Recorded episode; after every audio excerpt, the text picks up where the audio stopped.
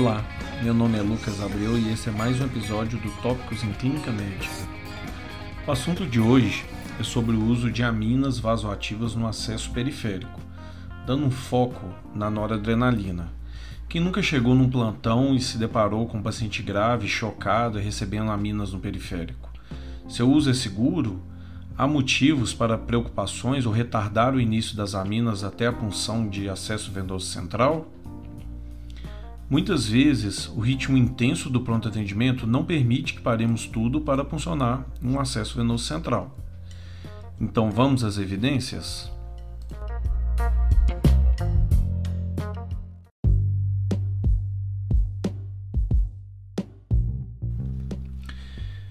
Um estudo de coorte retrospectivo, publicado em 2019 e conduzido na Holanda, avaliou 14.385 pacientes que utilizaram a noradrenalina em acesso periférico.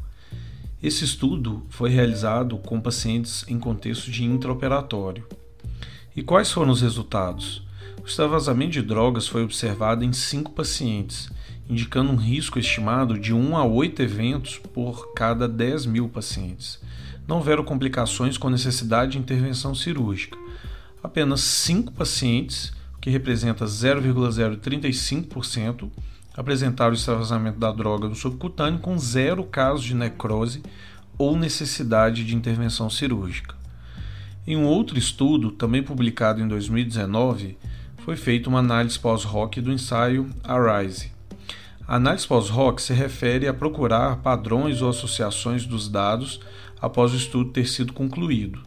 Foram comparados pacientes que receberam infusão de vasopressores em via periférica e central, o desfecho primário foi mortalidade de 90 dias.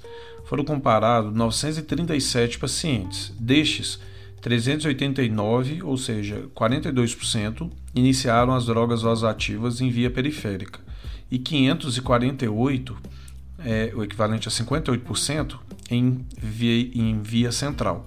Uh, os pacientes que receberam as aminas por acesso periférico eram mais graves, por exemplo, eles tinham lactato creatinina mais elevados, e uma pressão sistólica e pH mais baixos.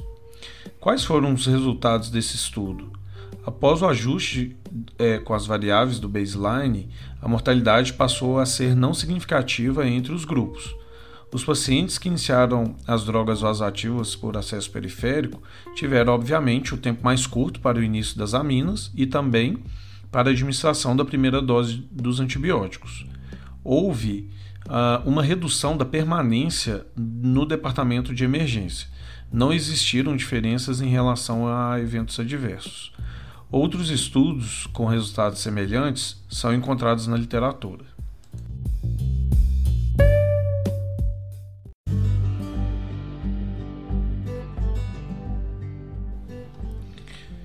Então, pessoal, a gente pode concluir que as atuais e principais evidências disponíveis apontam que é seguro iniciar as drogas vasoativas em via periférica, desde que a droga seja mantida por tempo limitado e que o acesso seja proximal.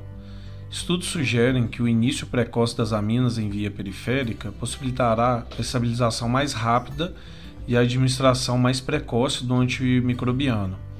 O estudo Sensor sugere um desfecho mais favorável para os pacientes que tiveram início precoce de vasopressores, evitando assim sobrecarga de volume. Entretanto, é importante ressaltar que o acesso venoso central continua sendo a via mais indicada para a infusão de vasopressores.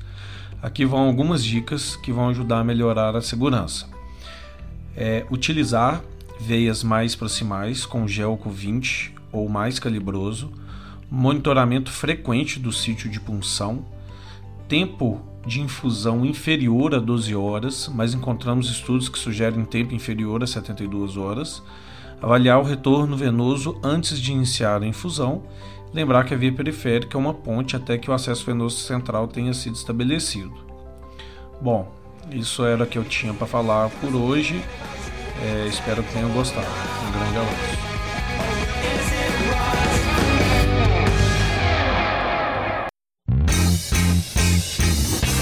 Você que está aí acompanhando Tópicos. Para não perder nenhum episódio, assine o nosso podcast no Spotify, Apple Podcasts, SoundCloud ou seu agregador preferido. E toda semana você receberá um aviso de um novo episódio lançado. Aproveita e deixa também uma avaliação nossa por lá. O arroba Tópicos Podcast é o nosso canal de interação no Instagram, onde publicamos material extra, quiz para ajudar a consolidar as informações e você pode deixar seu comentário ou sugestão de temas. Lembrando que o podcast é uma ferramenta de orientação educacional e informação, não substituindo uma recomendação de saúde ou diretriz de condutas. Obrigado e até o próximo episódio.